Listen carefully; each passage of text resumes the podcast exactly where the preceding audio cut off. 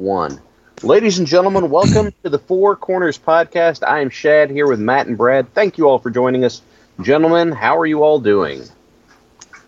Doing good. This is part two Art of our of our uh, retrospective of the decade.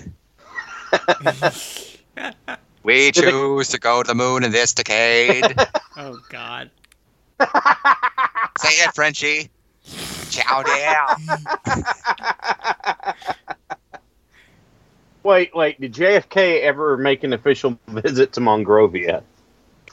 I don't believe Monrovia existed at the time. I, It's a I want, younger I, country. I want, I, I was hoping there was footage of him standing for their national anthem. Ich bin ein Mongrovian.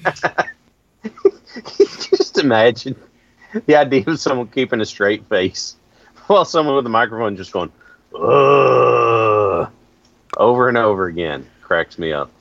Thank you all for joining us. We are going to be going into our, our second, second, uh, it's our part two, looking back at the, what do we call this decade? The, the, the teens, the 20 teens, The teens, probably. I guess. I don't know. What did they call it? What did they call it when it was like the 1910s? I don't know. World War One. Well, yes, obviously. All right, so we're going to be looking back at that. Brad, could you um, kind of set us up a little bit here? Okay, so um, in part one, we kind of talked about, I guess, the fan experience. We spent a lot of time talking about like how technology's really changed how you watched it. We also talked about how wrestling was kind of part of the the nerd culture boom and benefited from that. And then we we touched a little bit upon like uh, CTE and concussions, just because that really affects a lot of this really affected a lot of things within wrestling.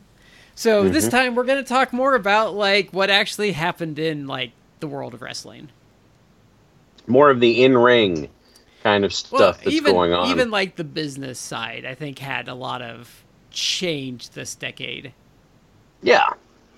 All right, so where were we going to start this from? I think I think we- I think we should really start it with because it was a big story last year. I think I think the Bullet Club become in the elite and being the elite, and then the formation of AEW was a really big deal this decade. All right, let me find my notes. I would um I think it, I think you're absolutely right. I would even I would give them this much credit. I would even wager that right now, to the extent that we are in a in a boom, if you can consider this a boom, I, I actually do consider it a boom, although it's it's a much different boom than what we've had before. it's more It's like not an indie boom, I think. it's almost more like a a boom within like wrestling fandom. It's people Yeah. who were wrestling fans have kind of reconnected. It's not unfortunately it's not a, a boom with kind of I think the larger society or culture, but Not what people were thinking was going to happen. Yeah, it's not a boom of like the late 80s or the late 90s, but it is a boom and I would credit the elite as probably the biggest factors in in in kind of bringing that boom about.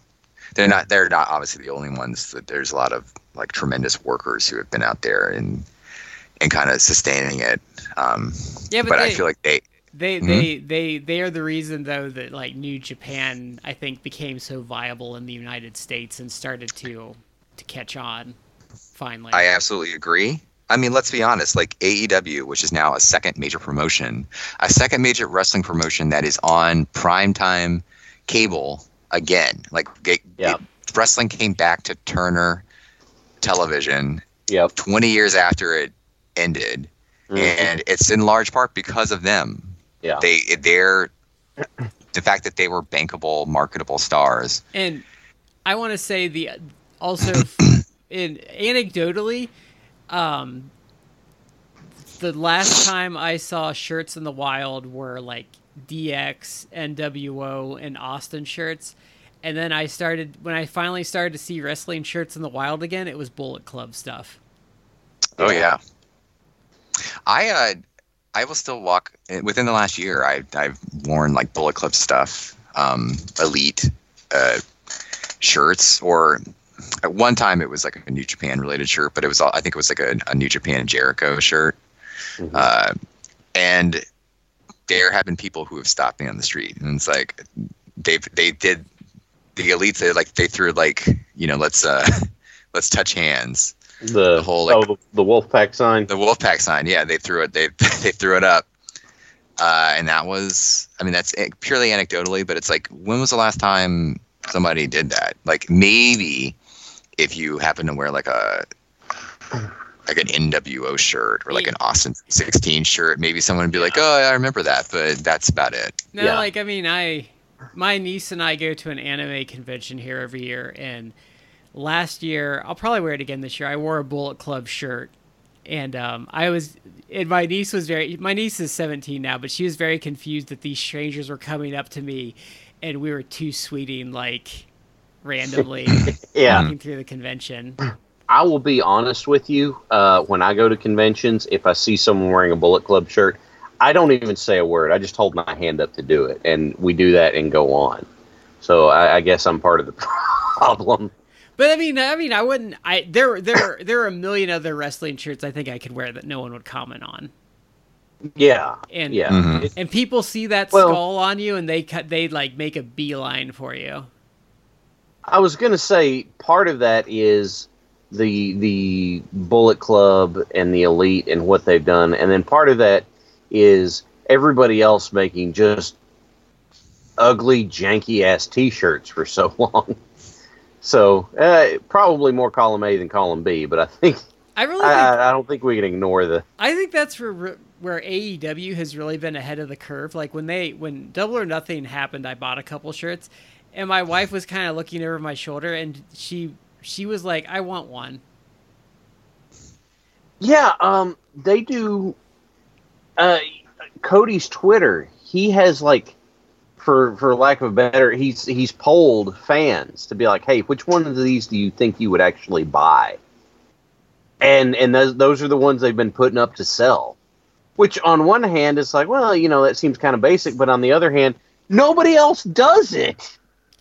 well but like wwe stuff other than other than the new day stuff and rusev day like their shirts are just awful There's so many bad shirts. Yeah, I I got back into like actually buying like wrestling merch or I, well, uh, t-shirts or merch, but I mean, I got back into it say 2017 when I went to the first WrestleMania that I've ever been to. I've I've been to like three of them, and at that time I I was just getting real back into it, so I, I bought a bunch of shirts, and I legitimately would argue that in the last three years, the quality of the WWE shirts has dramatically gone down, both in terms of like the material, Mhm. like they because now they use like a thinner, like cheaper cotton, and they also just like the designs. Like I feel like the designs are just so bland and, and terrible now.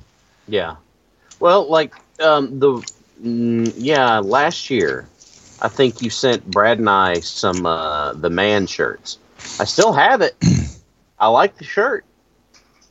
It's not on the same quality material that that some older ones I have are, Yeah, and and I still like the shirt. I still wear the shirt, but it's you know it's not quite the same, and you can tell. Well, and but sometimes like like when Braun Strowman got really hot, I was like, oh, I Oh, really yeah. enjoy Braun Strowman. I want to get a Braun Strowman shirt, so I get on their site, and it's like I think the only shirt they had was like Braun Stro like Braun like Goatman or something, and I'm like, what the fuck is this? Yeah. I had a bronze shirt for a while. This is I'm gonna kind of feel bad for doing this, but I had a Braun Strowman shirt for a while. It was a um it was the one that kind of it, it kind of had like not exactly a silhouette, but a minimalist drawing of his face on the front. Said Monster Among Men. I got it on clearance. And then after they cooled him off so hard, I donated it to the Salvation Army because I was so annoyed hmm with what they had done. And there's part of me that feels kind of bad for it, but on the other hand, I'm like, um, I, I don't want to wear it, and it's it's taking up space in my closet. And I think where where WWE really misses the mark and where AEW really hits it is is like the good stuff, especially like the Bullet Club stuff. Like you should be able to wear your wrestling shirt out and some little old lady should should think that you're either in a gang or wearing some Satan affiliated item. That's what a good Yeah. wrestling shirt should be. It do- it doesn't have to be that, but it's it's one that doesn't make you cringe to wear it in public. No, I don't want a silk screen of Seth Seth Rollins' face on my shirt. You know what I mean Yeah. though? Like it should be it should be um it should it should have like it should you should be fine wearing it in, in public, but some little old lady should be shuffling away from you because you're either like in a gang or like you like some satanic rock band. That's like the vibe like I want my wrestling shirt to have. Uh, Here, let me let me put a different spin on it. If you go to an indie show and there are dudes there wearing shirts, and there always are, and it's that's not a bad thing. There's there's a bunch of different reasons they might be. Are they wearing shirts with airbrush patterns or someone's face silk screened on the front? No, they're wearing a shirt they got at the flea market because it was cheap and has skulls all over it. My my Because fav- what looks badass? my favorite shirt that I got at a Chikara show was um it's like the I think it's like the the the Mike Tyson like end screen except it's Dasher Hatfield like face and like 8-bit graphics. Nice. It was I have an I have an, an eight bit uh, Mega Man style uh, Bullet Club shirt. I have one Uh, the one I own is pretty much Bullet Club and then it has like the Pac-Man maze behind Okay. the logo. see, these are all these are like designs that are fun and interesting, not like Seth Rollins. Here's his face, and then on the back we're gonna put "Burn It Down." It's like, God, It's so uninspired. Yeah. I think Yeah. the back of mine has like the ghosts, the Pac-Man ghosts listed out with their names too. and like Pac-Man's like on like the sleeve and stuff. But then they have like the inverse, like where like Pac-Man's like front and center, and then there's like Bullet Club stuff behind Pac-Man. They were like limited edition, but I it was a little too pricey when it came out, so I waited until it like went on clearance and I grabbed I grabbed one. yeah. Sorry, that's that's that's really uh. Well, it feeds into what was what was the slam on the uh the Young Bucks for a while. It's like, oh, they're living on T-shirt money. It's like, and their their response was, T-shirt money bought my house. Like they they they came up with designs that were cool and not embarrassing. That reminds me It's- of, of Lance Storm talking about one of the video games. I think it was like Raw vs. SmackDown like 06. He's like he's like I love that game. Like that game bought me a new kitchen like re, like did my kitchen. you know, I I wish I wish we could have heard more about more from Lance Storm Unfiltered. I think the guy would have a dry wit that would just crack me up. Like you know, follow his Twitter, but just just to sit around and and and talk to the guy, you know. I think someone asked him I think they asked him about video game royalty. He's like, "Oh yeah, that game but like I I redid my whole kitchen like off of off of the check from like that one game." It's awesome. it, it sure as heck wasn't the most recent WWE game. Oh god. You know, like the one that quit working when it rolled over to 2020. Uh, Yeah. It must have thought it was like Y2K. The Y2K Yeah. bug. The Y2K bug actually did ha- like it. It finally hit something. It, 20 years later. Did it, How Uh, WWE. WWE. is it that it hits 20 years late? well, no, I think I think that all the 2Ks 2K games did that because they're also low effort. I don't know about that, but it's still. I forgot about me. that. I, I was just shaking my head reading that like January 2nd. I'm just like, oh my god, can that game get any worse? That's the thing. It wasn't like this was the only problem this game has had. Oh, not It, Whoa. it's been a it's been a comedy of errors involved with this game. Well, so so I think the lesson we learned there is you don't fire the dev team like halfway through development, and then slap some piece of shit together in three months. Yeah.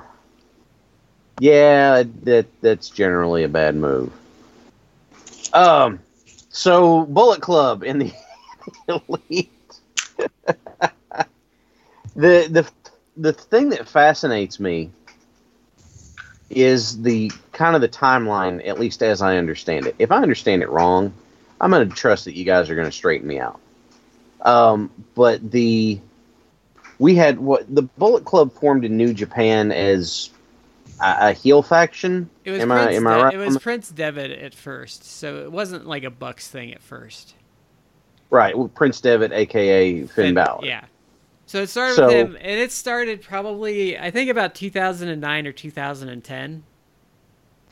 And was the purpose for it to be a heel faction, or what were we looking at here? Heel faction.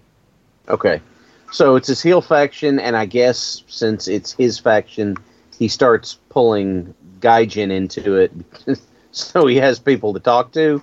Uh, Uh. I don't think it was necessarily. I don't think the the first group was necessarily all Gaijin. Okay.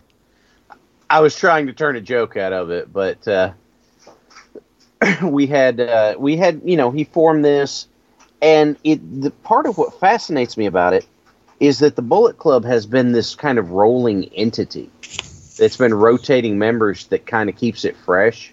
So it's not it's not the same thing all the time. Um, and then you have uh, as it's happened, the people you've had go through it who've been revitalized. Like, I'm not going to say AJ was revitalized, but he went to Japan and kind of proved his stripes to everybody who doubted. You know, oh, he was just a TNA guy. And um, who in who in the hell? It increased the value of these people. Who in the hell would have thought Festus, of all people, would have been a big name in in Japan, right? And and yet, you know, here's Luke Gallows now, So and it increased the stock of the people against him. Go ahead, I'm sorry. I, I looked it up. So it formed um, May 3rd, 2013. So it was Prince Devitt. Um, let's look here. Um, Karl Anderson. okay, Um, Yujiro Takahashi, Tama Tonga, Bad Luck Fale, and I think that was the original squad. okay. So so Anderson really was o- OG on it, huh? Yeah. Wow. So you've got you know you got this this heel faction and it's had rolling members and it's it's been uh, it's been big not only for people who are in it but people who went up against it like you know Nakamura had it in the big big series if I remember right against Bullet Club members. You know what the Bullet Club reminded me of? That someone watched late 90s WCW and learned all the right lessons from where the NWO re- went wrong. Mhm. Yeah, yeah, absolutely. Um, and then let me see where my note at. So you, the Bullet Club's formed, and let's see, you like. Uh, I, I'm not sure of the timeline on this, so correct me if I'm wrong. Were had the Bucks already been in in Impact as Generation Me before they joined up with it, or was that Yeah, they, concurrent? they were in. They they came so they probably got out of Impact. Uh, whenever they got out of Impact about the time, like right before Ring of Honor hit TV, but I don't remember what year they they hit TV. okay, Um, so they they are probably out of Impact maybe a year or two at this point. Okay. But it gave them like combining with the how much hustle they were doing and then being part of the Bullet Club increased their stock even more. And and I'm skipping a little bit if you pardon me, but then you know Cody leaves WWE and it's not long before he does go and join the Bullet Club and that increases his credibility a little more too. And Cody was always kind Club- of Cody was more of a elite guy than a Bullet Club guy. Like I don't feel like he was ever strongly associated in the Bullet Club. Um, it where I'd really say Bullet Club took off is when AJ Styles joined up. mhm. I would say that's where it really that's where I, I'd say really like New Japan started to take off here because right after AJ got there is about when they hit New Japan New Japan World hit. Like those Well- those events kind of happened together. I'm I'm thinking more of, of it's increasing the Bucks stock than necessarily like the um and like I said, if I'm off base, let me know. But you put all these guys, they the you know the Bullet Club's increasing their value and they're working hard and they're they're marketing their own Well, and then- names So, so and the elite becomes kind of a a thing. there's kind of a confluence of events for the Bucks. So the Bullet Club thing. So New Japan kind of started like New Japan kind of like starting to get good with Okada like becoming the ace, and they start getting visible in the United States. But then at the same time, like PWG really starts taking off. So the Bucks are like associated with these hot properties, and like for PWG, that's like starts kind of feeding itself because they get hot. Like Meltzer kind of realizes that. So what people don't realize is like PWG actually had picked up steam for a couple years before Meltzer even really caught on that it was a thing. But you Okay. have you have him start pushing it, and they're it's kind of hot because the Bucks are there, because they had Okay. they had gotten popular. But now you have this kind of like self feeding cycle where they're associated with these really hot properties. They're kind of like getting eyes because they're there. But you know when Yeah. like you know when things kind of start feeding themselves. That's Yeah. kind of what started happening with the Bucks. Okay, so we had we had the Bucks and the Elite. Their stock goes up. It kind of tied in. What I was kind of saying is that the Bullet Club is yeah, has a line of responsibility to us having a competitor to they WWE do. in the states now. Um, and so we have that. Then they have And I think I think All really In. I think I think what really changed the game in the United States with that is when they signed that hot topic deal. Absolutely. Oh, yeah. Like, and I don't think people realized that at the time. Like, I know it was a big deal at the time, but that that I feel like that changed everything. It was a huge move. Absolutely was. Because I don't think I don't think WWE could have ever ever come to that agreement with Hot Topic. I, I don't. Well, they, I mean, they have in a sense because you can get WWE shirts in Hot Topic, but I don't. I think that probably, I would guess that that actually came after the the Bucks, the Bullet Club shirts were like so wildly successful. Hot Topic probably went to the WWE and was like, "Hey, you want to throw us some of your shirts?" Because they, they don't. There's no exclusive WWE shirts Yeah, that are being sold at Hot Topic. It's more just the stuff you know you can get from It's- WWE shop. it's like the but B, it's like the B side stuff that you don't really want that Hot Topic has. yeah, It's like the it's like it's like that. If it was like the '90s, it would be like the the off-brand NWO shirt that no one wants. The flea market special. Yes. And I also think like where where the Bucks were smart too is they were so open to like licensing themselves out. Like they signed they signed right up with our friend uh, Chris D. Petrillo for action figures. You know they they they got Funko Pops done of themselves. Mm-hmm. Like Like- they they those guys know how to make money. Yeah. And now I don't, Um, I don't, I, I know Matt's probably watched it. I don't know much about being the elite, but I know that really became popular. that um, has become wildly popular and that again that again that part that's part of why they became as successful as they were and why they were able to form AEW like AEW is a thing in large part because of being the elite because not only do you have the guys who are they're really entertaining in the ring um, the Bucks Kenny Omega Cody especially even guys like Adam Page uh, they showed Marty Scurll, like they showed that they had personalities and that they these guys were actually really funny, really entertaining. They had a a real knack for kind of telling a story because there are storylines that go through being the elite. It's a little bit more tongue in cheek, but um, it it really showed that they were kind of mastery, and that was showed that they were masters of um of social media and using the the platforms out there like YouTube to kind of market themselves. I mean, being the elite essentially was just a commercial for the elite for the Yeah. Bullet Club guys. Um, but it was brilliant because it was entertaining. You like you look forward to every episode because it's like what what's going to happen next. It was almost like soap opera like.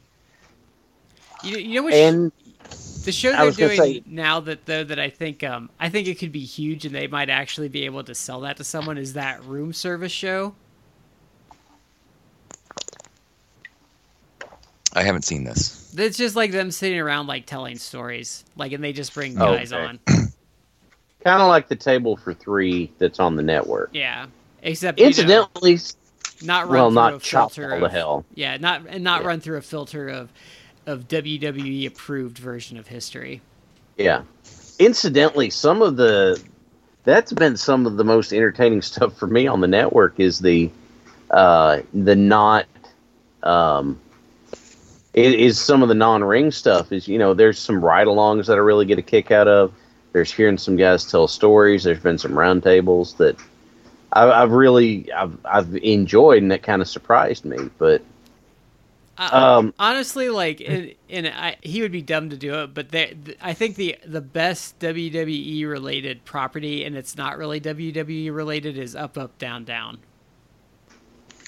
Yeah, it, well, Xavier gives Triple H the credit for him having the channel. So I, I think it might be a WWE property. He goes by Austin Creed on it, so I don't necessarily think so.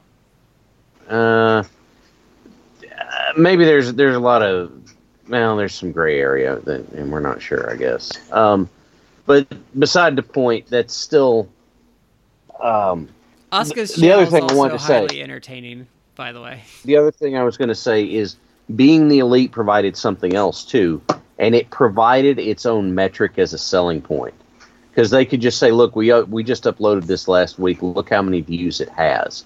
We've made this much advertising money off of it. We know what we're doing." And um, that's, I mean, that's that's that's useful stuff right there. Do you think? Do you think Zack Ryder ever just cries realizing like he innovated all this stuff and is not getting any of the benefit of it? I, I imagine Zack Ryder has a lot of days where he just he's sitting in a chair and he takes a deep breath and he goes, "Son of a bitch." I'm thinking. No, he's he- not. For that very reason. Well, no, he's doing. He's not. He's he. yeah, He's yeah. What he's doing is he's going into one of his rooms and he's playing with his, the toys that he's bought.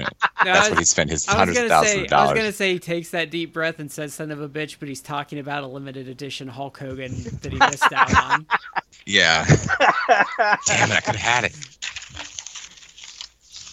But yeah, it's there's a lot of he he deserves the credit for kind of kicking this Or he's this thing off because he or he's got. you know oh, sorry.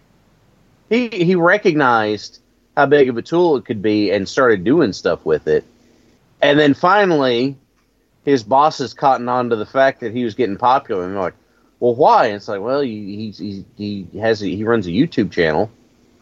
You mean where that evolution of dance video came from? Yeah, that one. Huh? I was gonna say he probably has Chris on like speed dials too old of a reference, but like in his contacts, he probably calls him once a week. Like, is the new stuff out yet? it's not. It's like Booker T's old fave fives that he used to talk about on the air. Back before unlimited talk and text was actually a thing. Because uh, the, who's uh, who's the one that teams up with him? Is that um? Oh, crap! I That should. Hawkins. Yeah, Hawkins, Curtis Hawk, Kurt Hawkins. Is he? Okay. Is, he's into that action figure stuff like Zack is too, isn't he? Uh, yeah, they have their own little podcast now. That's what I thought. I was gonna say they both probably have Chris on, like, on their like favorites. I I think he's is on speed dial. Yeah.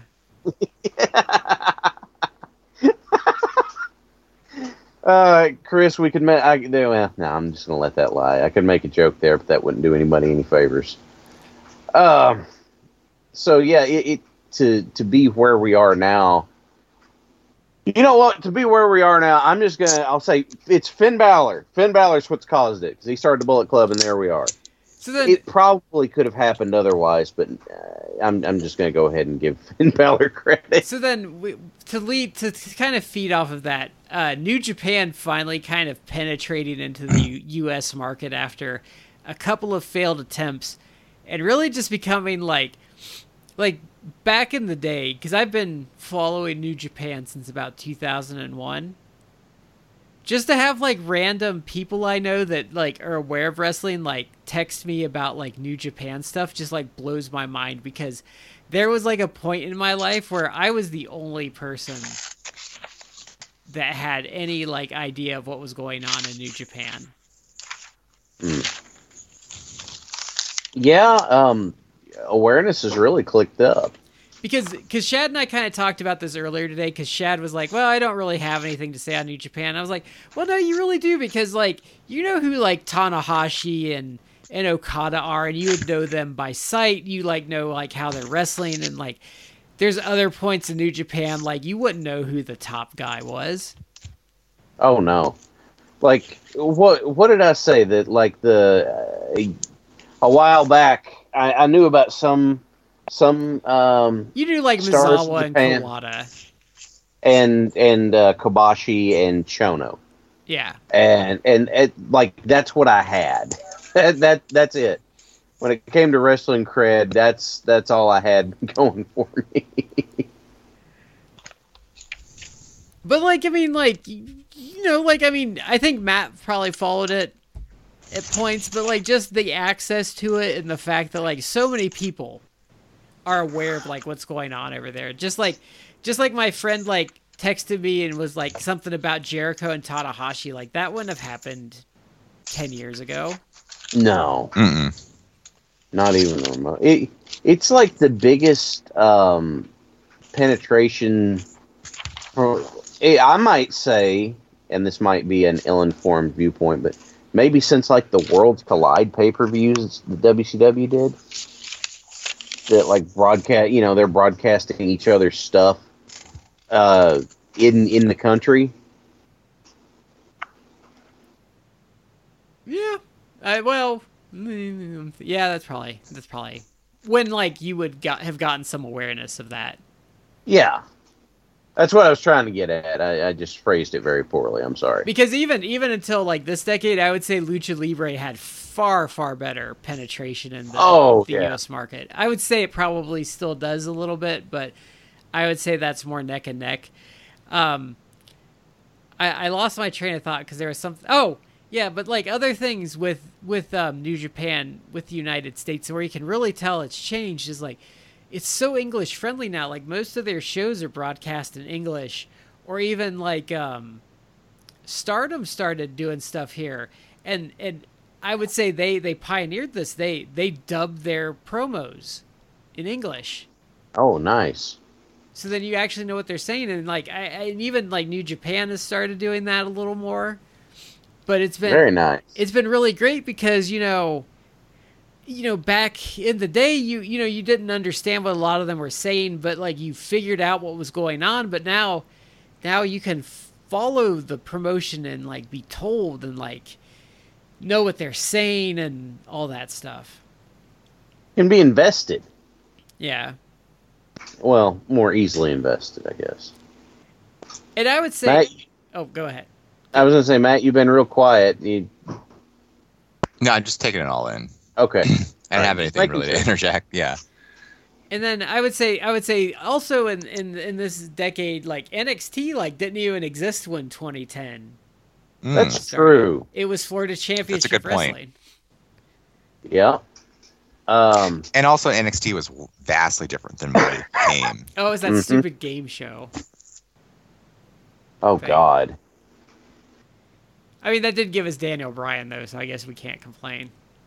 Mm. Well, it, it, it did, but okay. Um, we we had until this year, NXT was kind of like getting a corporate sponsored territory back. They had a farm league, and it helped people. You know, it helped people a lot. If maybe they're coming in and it's guys who've worked the indies a lot and they're kind of a name, but they don't they don't have a whole lot of experience working with the kind of TV that they do. It's like how do you you know how do you play to the hard cam, um, you know that sort of stuff, and get used to production and having great trainers to work with people too. And and it used to create hype for call ups, you know, like the the the hype for after Nakamura beat Sami Zayn, the hype for Zayn's call up was, and this used to be the case. It's not anymore because we. It just become a super indie now. Yeah, it had good flow. You come in, you progress up the card, you refine your gimmicks, you refine your work, you refine your abilities, and you go to the main roster. The problem is that last after that last part, it's murky at best because who the hell knows what happens there. But there was a progression to it and and a logic, and it was it, it worked really. It, I think it worked really well. It did because guys didn't get stale. They kind of came in, told their story, and then they moved on. And Right. um, now, like you're stuck with stuff like Undisputed Era that are really played out, and they're not going anywhere because there's no place for them on the main roster. So you're stuck with them like is the main heels for three years in a row, and you're just like, well, but this is boring. Whereas before it'd Well, be like, yeah.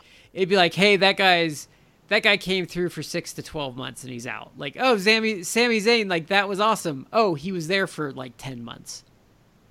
Yeah. Well, and they they weren't there forever, but they were there long enough to either get audiences acquainted with them or just slap some polish on or maybe it's just getting used to how WWE runs or something like that. And hey, then what ha- the note I have at the bottom is uh, at the bottom of my thing is you know you have people that come in they were fine they go to the main roster and then I have an arrow and it says oops. Because that that's pretty much what is is the oopsie. It's it's there. Because then it's like yeah we're calling them up And I mean, for some Takeover reason Takeover really became like appointment viewing for a really long time. I'd say it's fallen off like this year after New York a bit, but I mean, there was a solid like what like four or five years where those were just absolutely must see every time out. yeah can't miss um, and they had such man they had such good stuff on them too remember how excited people even when dream was like really green but it, it was really good at playing to his strengths they, they they had kind of a Heyman-esque quality of being good at playing to the strengths of the people they had I mean, I even remember going back further, like Kenta debuting and like, you know, getting into it. I think with the, um, oh, what the crap are their names? The two guys that just got released. That the ascension yeah, and getting into it with the Ascension, like on like when he came out for his interview. Um, because it was um, Kenta and then uh, Balor came out to back Kenta up because I, Yeah. I remember watching that and like, I was hyped and like that awesome uh Sami Zayn versus Claudio oh, well not Claudio um Cesaro match on the very first one and like um, Yeah. Sasha Banks winning the women's title and Kevin uh, Kevin Owens coming out and like congratulating Sami Zayn and then just destroying him Yeah. Man, it was there was it was good stuff because it was a progression. Everything fed into the next guy in a very territory kind of way. Not to be, you know, okay boomer on it, but there that was a benefit that they had in staying fresh. So, so then I think um I think the WWE this decade was interesting wait, wait, hang on. Let's let's pull back. Matt, is there anything that you wanted to add to that? I know Brad and I kind of ran away with it. No, I'm okay.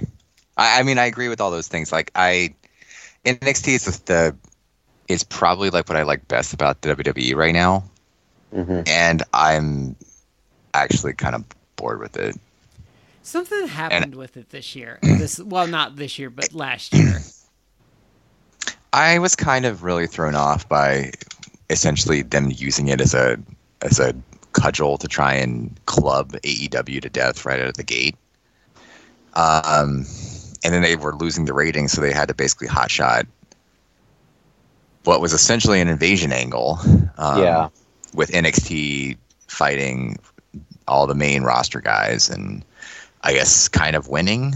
Um, and since then, I feel like they they benefit from the fact that since Survivor Series, I should say, they benefit from the fact that AEW has um, not done a whole lot. Like they they took a week off, but I mean they were kind of like just they went into low maintenance mode for the holidays. They went. They went into low. They did. They went in low maintenance, so I think they benefited from that. But once um, once we actually now starting to get in back to the the real competition again, like we'll see if they can maintain that. I don't think they can. Like I think even if they still have good numbers, I think it'll probably dip down again. I think they've I think they've made some unforced errors with like some minor booking things. Like I don't think they've I think they're they're they're reaching a point and I don't think they're going to do the right thing. Like they are very much on the line of they have to do something with Keith Lee or he's going to start losing momentum. he'll get um, he'll get the Braun Strowman treatment where he'll just people will start lose start losing interest if you don't. Cuz I Push him, I, I but feel yeah, I like agree. they're- I feel like the, I feel like the problem I have with NXT and in um in the last year, but they're they're really married to the idea of Adam Cole as their guy, and I don't see it. I don't, but I don't, I don't get Adam Cole, and I, it's, that's to the the consternation of many of my friends. I just have never got Adam Cole. Like I really don't. Like I and I say that as someone who accepted he's a, a good worker. I just I've never he's always bored me with his character and personality. Yeah, I just don't I don't I don't get it. I can't explain it. I'm just saying like nothing he does even though I, I've seen many of his matches, they're good matches. I enjoy the matches he puts on. I'm not saying he's a bad worker or anything like that. On the contrary, I think he's a good worker. I just nothing like captures me. I, I don't look forward to his matches, even if it's a, a match I know is going to be entertaining. I don't know. There's a disconnect with me. I don't know if it's just me or he's just. I don't think he's near as charismatic as people make do. him out to I be. did like him in in PWG with the Bucks when they were just like having fun. Like he showed a little more personality. Yeah. He's. Uh, I, I'm kind of with you. Is that he's he's okay. He's fine. There's nothing wrong with him, but it seems odd to me that he's the guy you're going to hang as your top guy. The problem is, is they Yeah. they want him to be cool, and he's not cool. He's better as like a That is bag or like a dork that's like just being a dork. Like like the funny stuff I saw like in PWG with him that actually kind of made me like him is like doing like a six man with the Bucks, and he puts like a guy in a camel clutch. They run the ropes like they're gonna like drop kick the guy in the face, and instead they stop and like kiss, like they double kiss like Adam Cole on the cheeks and stuff. Like like hmm. goofy goofy shit like that like makes you like kind of endears him to you but he doesn't he doesn't do that stuff in WWE or in like Ring of Honor. Yeah, I will say that to what, whatever you think his charisma is, it's not as a as a cool heel. He's someone who had Shawn Michaels as his like inspiration, and it's clear that he's trying to be Shawn Michaels at points. But Shawn Michaels and Shawn Michaels annoyed me a lot back in the day. He like Yeah. Um, but Shawn, but Shawn Michaels at least did get the cool heel vibe, especially when he was at the, towards the end of his first run in the WWE when he was with um, with DX. Uh, he is like Adam Cole is more like a a dickish heel. Like that's that's kind of like his level. I think he would be I think Adam Cole would be a better just like absolute like sleaze bag. Mm-hmm. Like if he would just grease up his hair a little more like there's someone I'm Mhm. trying to like compare him to in my head and I don't remember who it is. Yeah, but that's that's what I think he would be better as. But he just he just doesn't do it for me, and I feel like I feel like guys are like now running into that.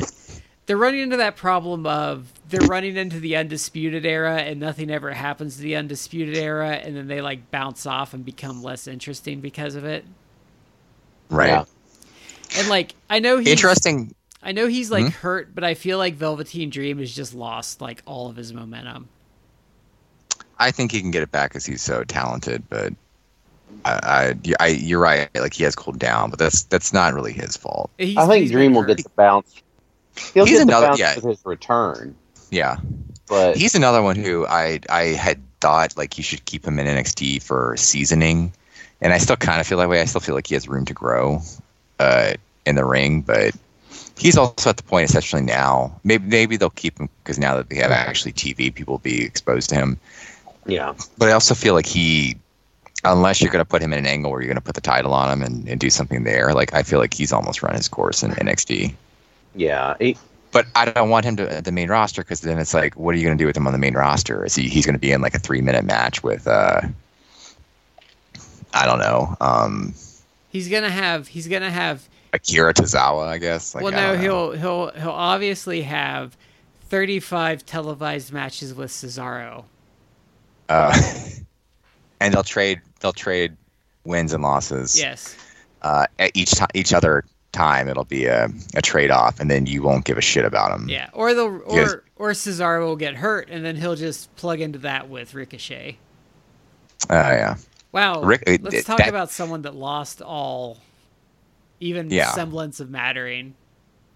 When he first when they first brought him up to the main roster, it was like okay, they gave him like a a good match or two, and now he is literally a guy who like was having blow away matches in New Japan and even in NXT was having like matches that you would talk about. Oh my god, did you see the Ricochet match? Did you see what he did? And now he is just another guy. Same with the the the Viking War Raider party experience. Well, that's that's their fault for not having anything resembling an actual tag team division. So they just had to have them beat jobbers every week for like six months, and then when they finally put the titles on them, no one cared. Yeah. And it doesn't matter. Even if I did care, who are they going to defend it against? They don't have a tag team division. At any given point in that, like for the last like three, four years at least, the WWE has had like four four tag teams, and they keep rotating them. Sometimes they have six. yeah. Okay. But that still, that's that's pitiful. Uh, uh, to to have two Yeah. sets of tag team titles, and you only have four, maybe six teams. That's pitiful. One of the one of actually the things that my wife doesn't like about AEW because I'll watch I'll have AEW on, and uh, she'll kind of watch it passively or see like ports of it. She she doesn't like the fact that she's like, why are there so many tag teams in AEW? Like, why are they doing all this tag team wrestling? And I had to explain to her, well, it's because they're actually trying to do something different, and they're trying to have an actual tag team division to kind of separate them from the WWE, who has nothing of this sort. Really, they have very few teams, and I mean, how often they they were? It's a trope I feel with WWE. But how how many times do we see the you know two people who don't get along or are randomly thrown Oh, together? Yeah. That's a. I mean, they that's did that- they did that the last- too. Well, they also they did in the last like six months with, oh hey guys, uh, Ziggler and um, Bobby Roode, they're now a tag team. Oh, Yeah. we're gonna throw we're gonna throw like the tag titles on them.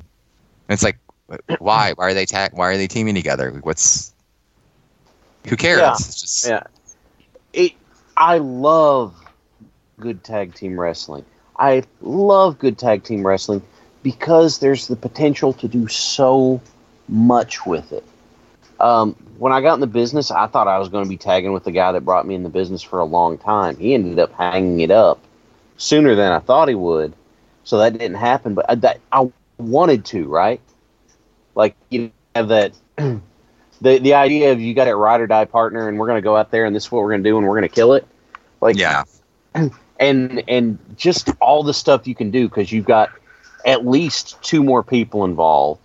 Tag teams typically are more likely to have a manager too, so you have so many more tools to use and so much more stuff to either piss people off or make people happy. Mhm. Like I love tag wrestling.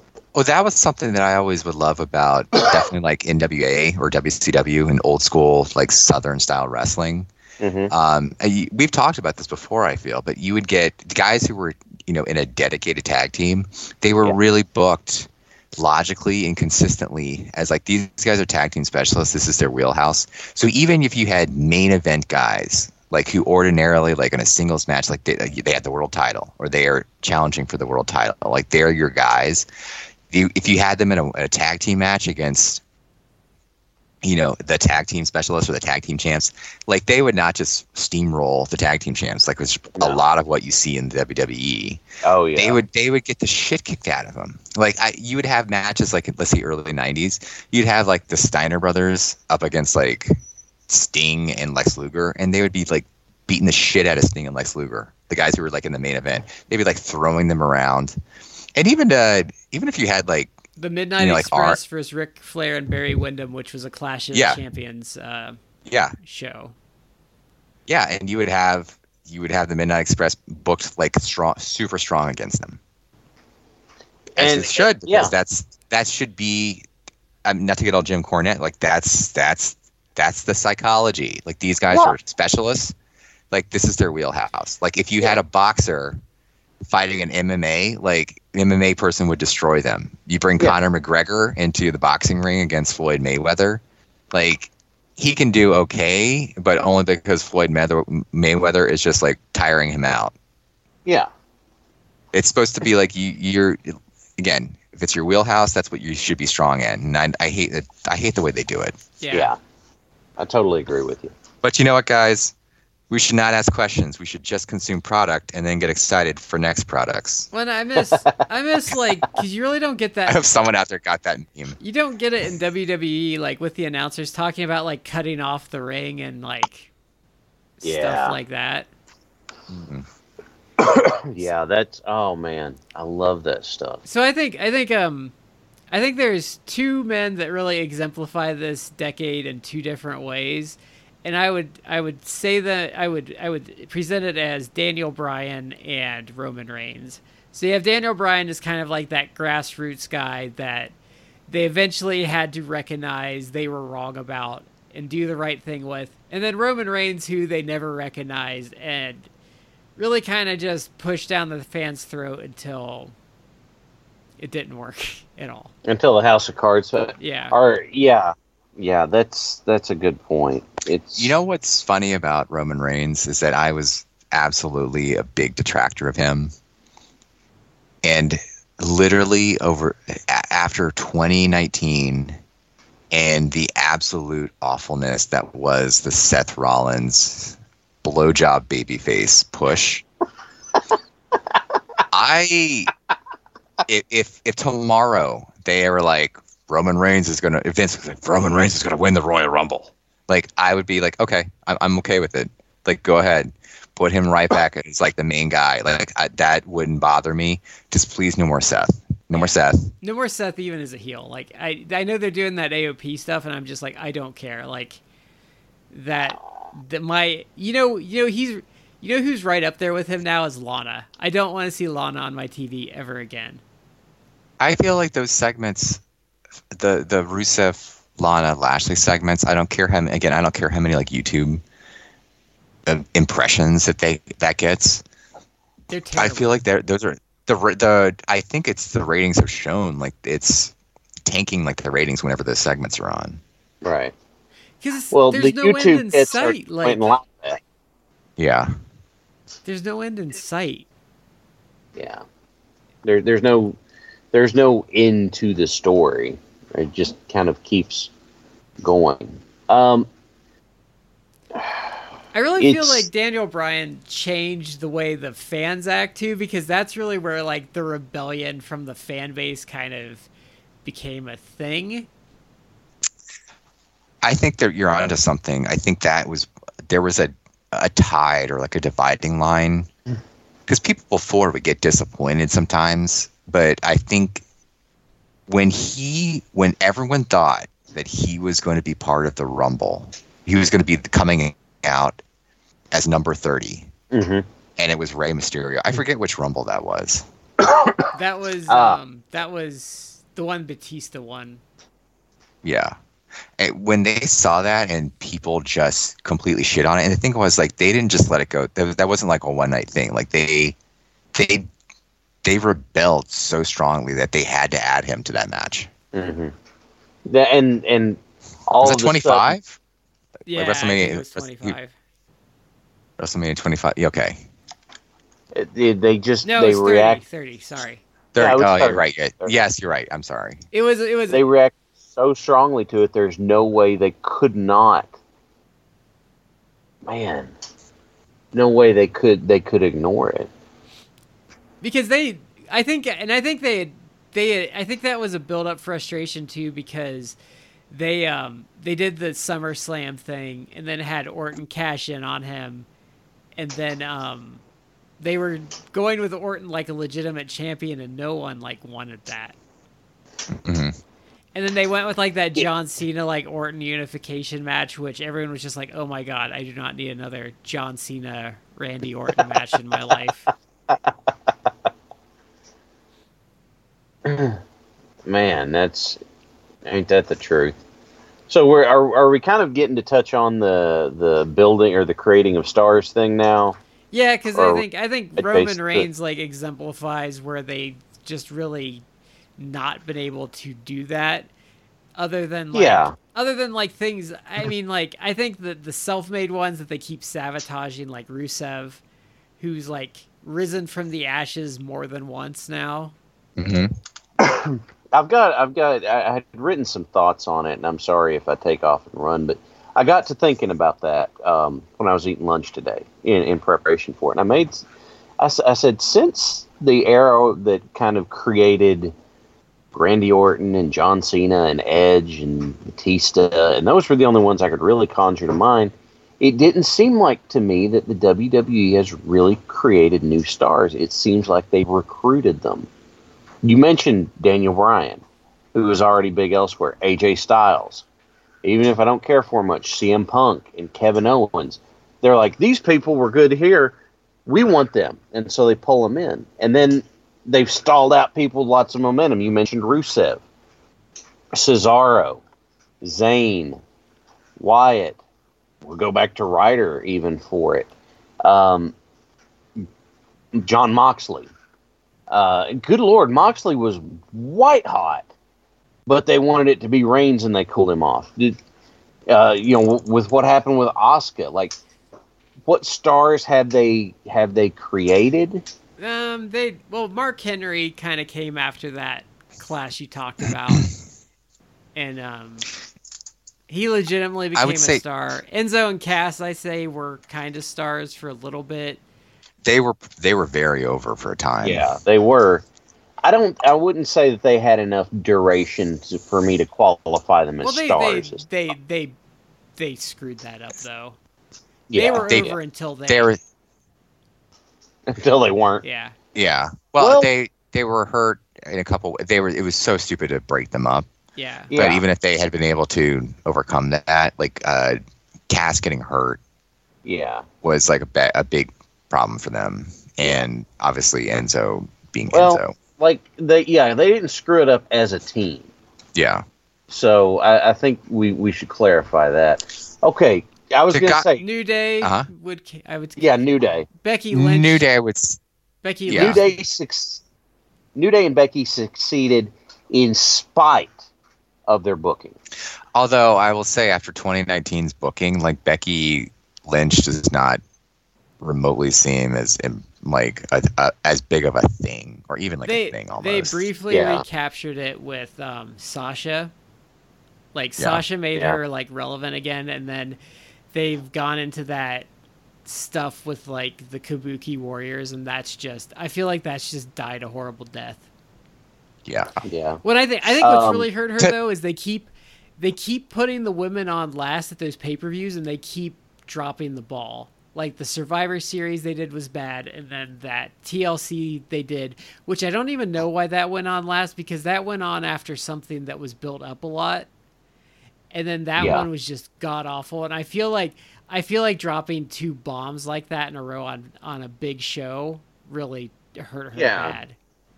It was really self congratulatory. It, it, it, that- I get the impression there's a lot of back padding when they do that, w- when they don't build to it. You know, like like Ronda, Charlotte, uh, Becky, they built to. Okay, Yeah. no problem. Well, they you know what? That it, match goes on last. it. But yeah, but I mean, just in terms of card placement, that goes on last, no problem. They built to that. Go for it.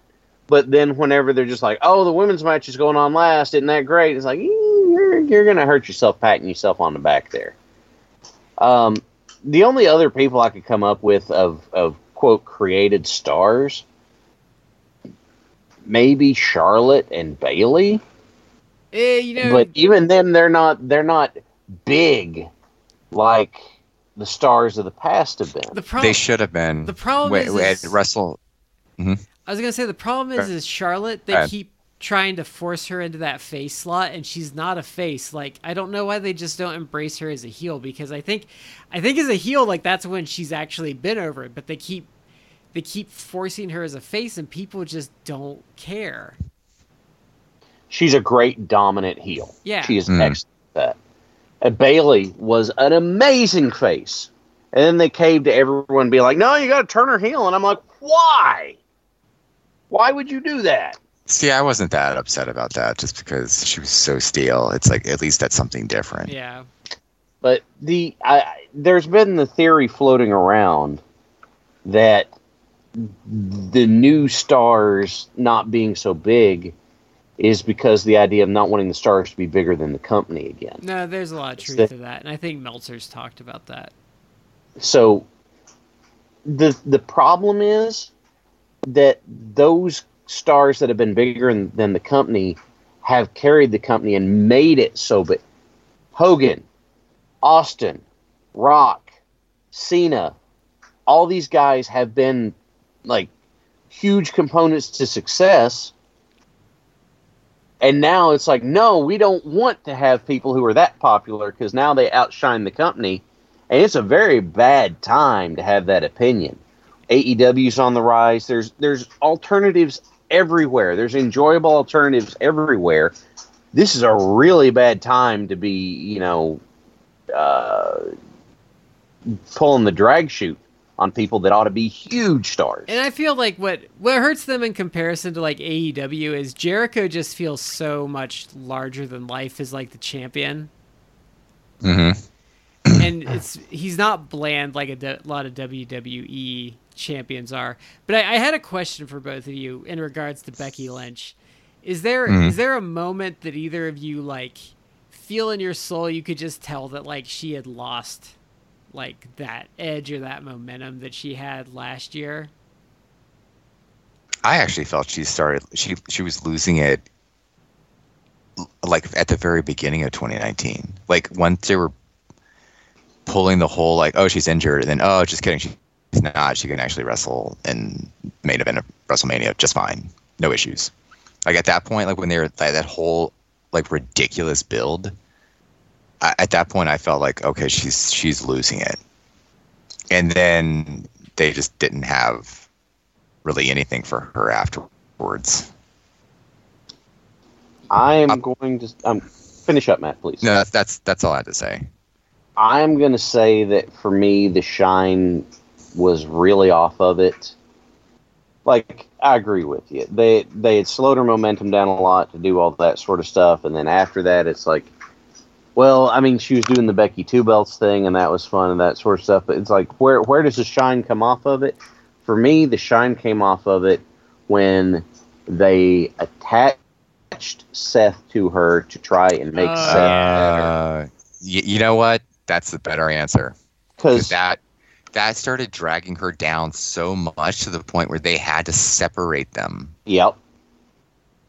And That's it's a like, great point. oh, oh, they're they're a real couple. They're both champions. Isn't that great? And it's like, look, guys, uh, I, oh shit, here we go. Well, it, And there there was some problems with that because there was there was this really weird like toxic contingent on social media that like really did not like that and would not shut up. And I don't Yeah. want I don't want to conflate that with them because I feel like those No. are two separate things. It, the problem I think with this was is Seth was so ice cold that like anything that touched him just immediately lost all of its Yeah. it's it's like um, late WCW where they would have someone who was popular and an up and comer, and then they would put someone over that guy to with the idea that they'd both be over. That doesn't work because when you do that, you cool off the hot one, and it doesn't do what you hope it would for the one that's not. And so now, They pulled a Triple H on like- this, like where something got over, so then they glom Triple H onto it, so he can he can siphon off the heat, and then no one's over. Mhm. Well, and and the other side is, I am fully convinced that this is the case. Becky and Seth did not act like a couple on screen. They would just kind of like stand or sit next to each other and smile at each other, and then walk the same direction. That's not. That's like a buddy cop thing. That's not a relationship. And and it's uh, even though we knew it was a real thing, like they're engaged now, but you, I couldn't buy it watching it on TV. It, it didn't work, and so there there was just so many things that didn't work that it just it cooled the whole thing off. Good job, Seth. Uh, you know, I'm, I'm his heel thing right now. I'm actually slightly intrigued by with him and the AOP as his as his enforcers. He's playing this like, no, I'm the real, I'm the hero, I'm the good guy. Why aren't you listening to me? I'm gonna make you listen. To, you know, it, it, it's this snotty, bratty kind of. I'm actually kind of intrigued by it. It's not enough to uh, you know watch Raw for it, but I'm I'm intrigued by it in concept and what I see. So I'm gonna I'm gonna take us back a number of years to the last time that I think Raw was actually super worth watching, because it did happen this decade. It was very early in the decade, but this decade did have the pipe bomb promo. And the Summer of Punk was also this decade. Well, the WWE Summer of Punk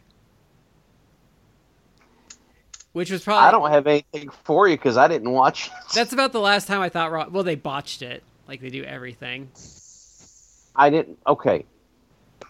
I know we talked about in the past. I've never really liked CM Punk, and then the pipe bomb comes out, and I was out that night. I didn't watch it. I've never felt compelled to go back and watch it. The whole summer Punk just kind of passed by me. I laughed myself sick at, at the the joke of um, like Punk won the title and quote left with it. I thought that was pretty funny, but that was actually a good angle. But they they they were too impatient with it. Like I would have left him out a little longer. But the problem they oh, ran yeah. into with Punk is he got hot, and then they like started having him wrestle like Kevin Nash. Yeah. And like Triple H, and he was like losing matches, and it it it was it was a really interesting angle. Like I like I said, like it was the last time I was super like super into it. But I feel like they they did what they always do and kind of screwed it up.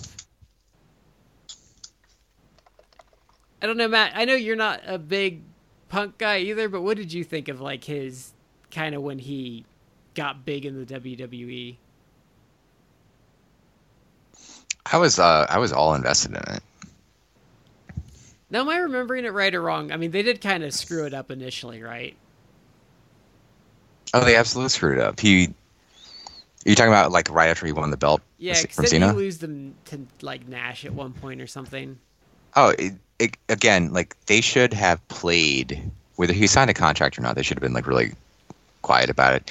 They should have played like, well, we don't know. He has the belt. We don't know what's going to happen. I mean, that was back in and back then. They brought him back like within a month, and it's like they should have milked that for at least three months where it's like we don't know what's going to happen. Nowadays, you have Brock. You put the title on Brock Lesnar. He doesn't defend it until like three, four months later. Yeah. Mm-hmm. You know, so it's like it.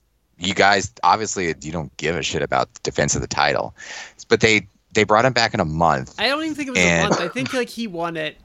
So he didn't show up the next night. Then they had the title match the next week, and then he came out at the end of the show. Yeah, yeah, yeah. You're well because it was the tournament. Yeah. So yeah, he was he wasn't gone long, and then no. and then when they brought him back because he was like red hot, of course, like Triple H had to immediately like latch onto it. Mm-hmm. And the Triple H hanger-ons like Kevin Nash were involved as well. So yeah, it was just a mess. And his he was still over, obviously, but it, it was just a, a, huge. Yeah, it did. Lo- it lose some. It lose a huge misfire. That's something I think they did that in the 2000s, but it really became it really became emblematic of them in the the tens, where they just just at the exact wrong moment they always job a guy. I like our our friend Paul always said that is, and I've always I've I've I've stuck with that forever. Is he always says like I know exactly when to not care about a guy anymore because they always like when they job them in a certain match. Like he says like I know exactly I don't need to care about that guy anymore and that's become a real issue this decade. Mm-hmm. Yeah. Um. It if it were me, if I was booking it and I was going to do the Summer of Punk thing and he's left with the title, I have all kinds of ways that I could have fun with that. I could have this whole thing about them saying, you know, you could try and go the legal route of it's like, no, no, no, that's our belt. You got to bring it back. But then they they either can't find him to like, serve. You, you've got these like hand cam things where they can't find him to serve the subpoena, or they they lose that route, so they got to try another one. And it's basically, you could basically have had Punk screwing with the company again and again and again, not in an Austin way, but in a like he's staying a step ahead and he's enjoying screwing with them. And it's it you could have done that so easily.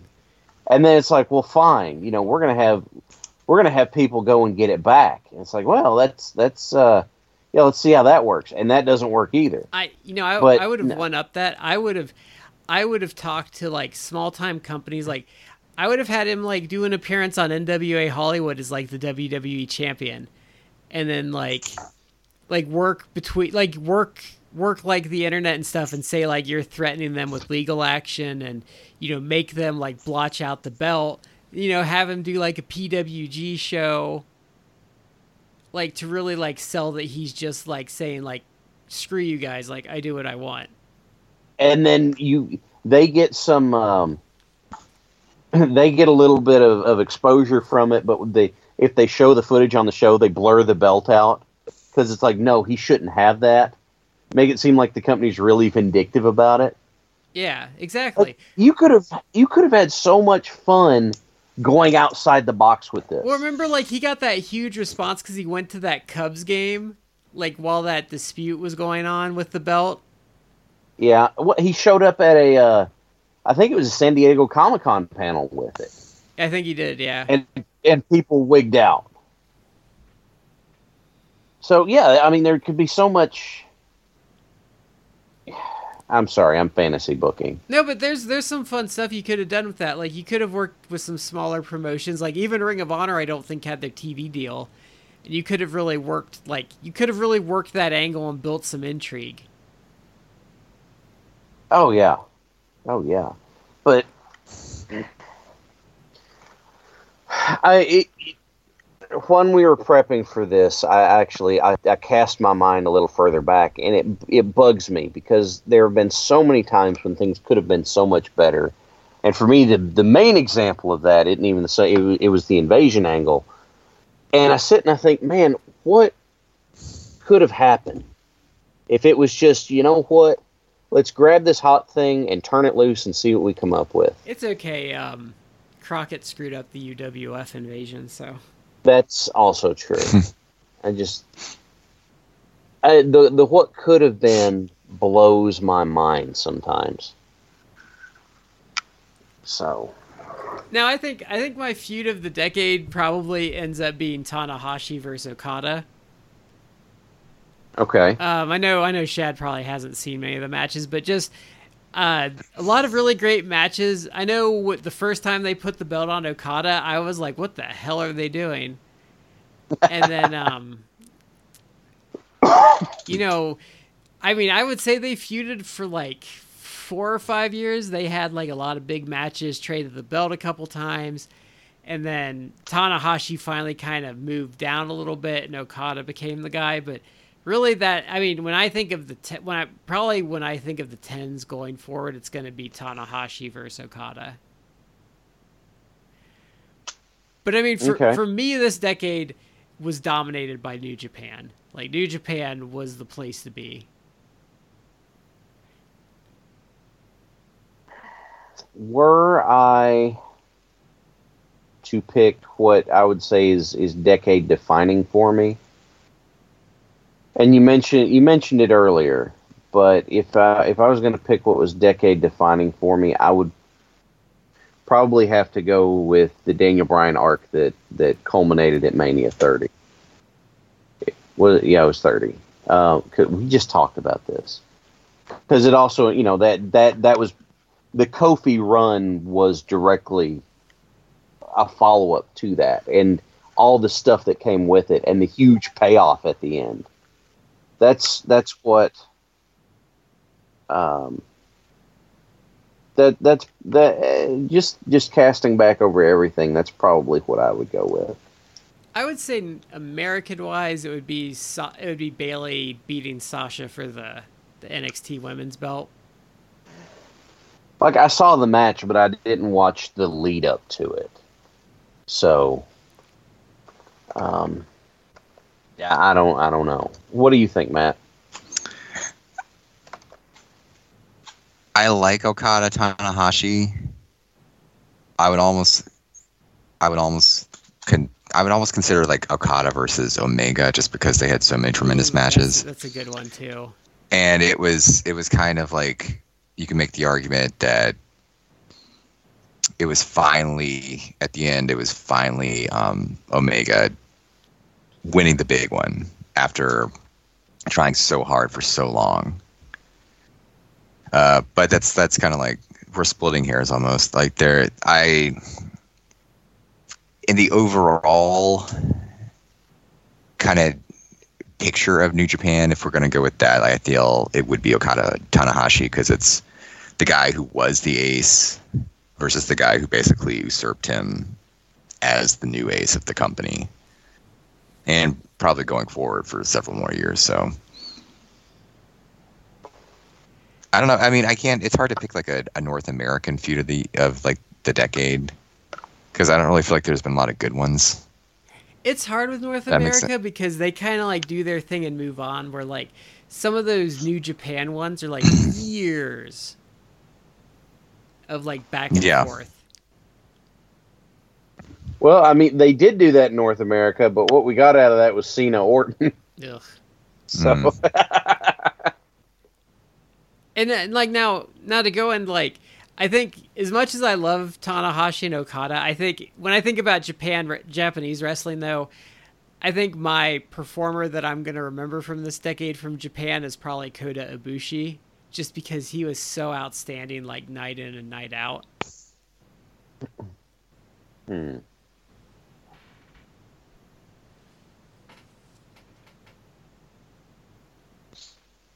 And his uh, sorry, I got nothing for Well, his match, his match with Nakamura was really good. Uh, I hear that one he had with Okada is just insane. hmm So um, he just got a lot. I mean, his his his high end work from this decade's really good. Like even his angle, like the Golden Lovers versus the the Bucks, was really good. hmm Just a as a sidebar, um, I haven't watched uh, Wrestle Kingdom, but I've read the results, which I, I imagine you probably have. And spoiler alert for anyone out there who hasn't watched it, doesn't want to know the results yet. Um, what do you think about ha- them having Naito win everything? Uh, I think they should have done that two years ago. Is when he got really hot. Um, Yeah, at least I don't know what this is about. I don't know. I I kind of am confused by it I think because I feel he's cooled down a lot. I so I don't know. Like I'm excited about, but I like Naito a lot. But the thing, the thing I've learned with New Japan is, anytime I've questioned what they did, I'm always wrong. Hmm. Like for for at least the last five years, I always question if they can maintain when they lose guys. I question a decision uh, Gedo's making, and I always end up being wrong. Like going back to I guess when they put the belt on Okada, like I'm all like I'm always like I don't know if I like that, and then like it ends up I'm like oh okay, like I guess I just misjudged it. I think it's interesting in a historical perspective because like a double champion is so so novel there. Hmm. And I think there's some interesting storytelling aspects you can do, especially with New Japan and it being a more real sport aspect. Like, how's he going to handle, like, double the pressure? Like, is he going to kind of, like, let the the intercontinental belt slip a bit because that's the, you know, the lesser of the belts?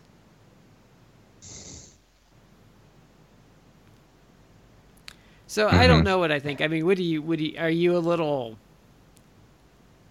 Do you feel like they waited Yeah, too little- long?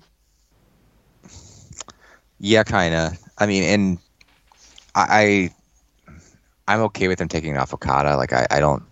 You've already had Okada have like the the record breaking run of defenses, so I don't think you need to have the belt on him like another like year or more. Like he had the belt almost a year. He won it in, at the WrestleMania weekend show. Uh, so I'm okay with them taking it off him. I would have probably just put it on like Ibushi. But- yeah. I I guess the, I, I I still think that that'll that will happen at some point, but maybe they'll maybe they'll build towards a, Ibushi Naito at next year's Wrestle Kingdom I feel like they're they've they've had great matches in the past. I feel like they're a little too scared to fully pull the trigger on Ibushi. it feels like they get closer to e- closer each time to like pulling the trigger on him. Mm. But I, but Japan's a little different too. Like I feel like losing a big match isn't as big a deal there because you're supposed to lose. It's more of a real sport thing. Like it doesn't necessarily damage your overness to lose. And I I feel like people here overreact to some jobs over there because it's just different. yeah, I don't know. I almost it's almost like, like is are they just trying to get as much as they can out of Naito because he's on the downward swing? He's not really on the downward swing, but I feel like he's lost a step, I feel like or maybe just he's lost heat in the last couple of years. I feel like I feel like he's been. I feel like. I feel like your top choices there are like Ibushi, Okada, and Naito, and if you put it on Naito, that opens you up to some new avenues of matches for the title. Yeah. Because you know it's going to end up back on Okada anyway, so why not give Eventually. Yeah. So break it up a bit with an Okada reign. Like maybe you can do get Ibushi in there to like win it. I do like that they had they're immediately have set up a feud with Kenta. Yeah. Oh yeah, I'm looking forward to that. Yeah, When is that? Is that in February? I think so. The new beginning shows or whatever. Mm. Yeah, I'll have to check that out. so what like so what um what what do you guys think about like this decade as a whole as far as like what happened in the ring cuz I'm I'm really comparing a lot in my head to like the aughts because that's the most recent decade and I feel that decade was really bland and like you know it didn't really change much from like the start to the end and I feel like I feel like there was a lot of change in this decade. I would disagree with you on the aughts. I think the aughts started out high and then sloped down. Yeah. Consider consider all the stuff you had 2000 2001 and then it slowly goes away to the point where we we're getting around 2010 and the selling point for the pay-per-view is this is the last Cena Orton swearsies this time. Um, but the the the teens era has to me seemed very peaks and valleys. There's been a lot of like high points, low points. Like the high points have been high, the low points have been low. So it's it's been inconsistent. I feel like Um, I feel like if you get outside of that just the WWE like main product, like this decade's been pretty outstanding. Well, I, I was I was building to that point. Is you get to the later part of it when, at least the stuff that I've I've had regular access to starts coming into play a little bit more, and it starts evening out and improving. So you know, for a lot of it, you had peaks and valleys, peaks and valleys, at least from where I sit, and then it starts getting better and getting you know getting better and. I love that the the the horizon is expanded for for easy access. It's to the point now where it's like, well, I got to pick and choose because I can't watch everything. I just don't have the time. Um, yeah, that's that's really a challenge, especially with like the streaming services. Like, I really only have time to keep one, but it's hard to choose. right. It's not that I don't care about Japan. Like, there's plenty of intriguing stuff that you know, and and I'm sure that there's you know some matches I'd probably enjoy. I'm I don't have the history built into it that you guys do, so I, I feel less. Um, you know, I feel much less uh, inclined to to be engaged with it in the same way. But you know, AEW and NWA Power and stuff like that. Oh, I'm I'm interested.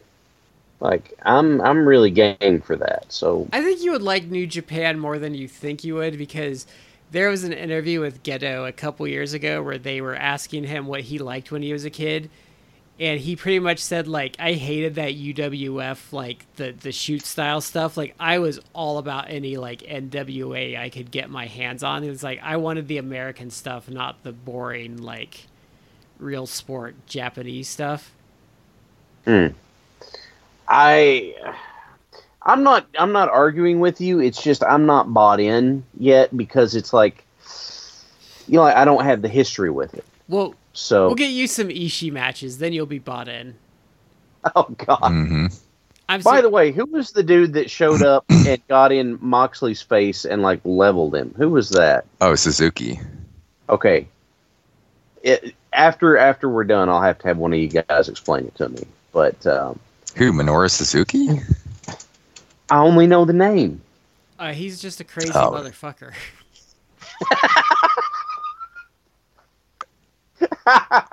no, I mean like he's legitimately like i he is he if he's not if he is he like he is probably like top 5 like greatest wrestler of all time.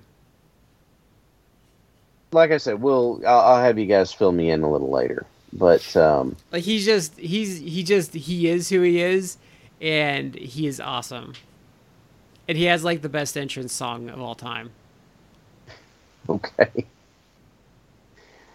Well, is that about do it for us, guys? Yes. Have we about, about Mhm. hit the end of the rope? All right. Everybody, we want to say thank you for joining us. This has been the Four Corners Decade Retrospective. We should have really come up with a catchy name for this, but I guess we'll just call it the Four Corners Decade Retrospective. Um, we want to say thank you for joining us. Do you agree with us? Do you disagree with us? Did we miss something? Get on our social media and tell us about it. We would love to hear it. Um, we've got a few things coming up. We're uh, we are going to be getting to the um, the WWC review uh, and and some other interesting things we've got uh, brewing. So you know, s- stay tuned. And uh, this is Shad with Matt and Brad. We've been in three quarters. You're in the fourth, and we'll see you next time.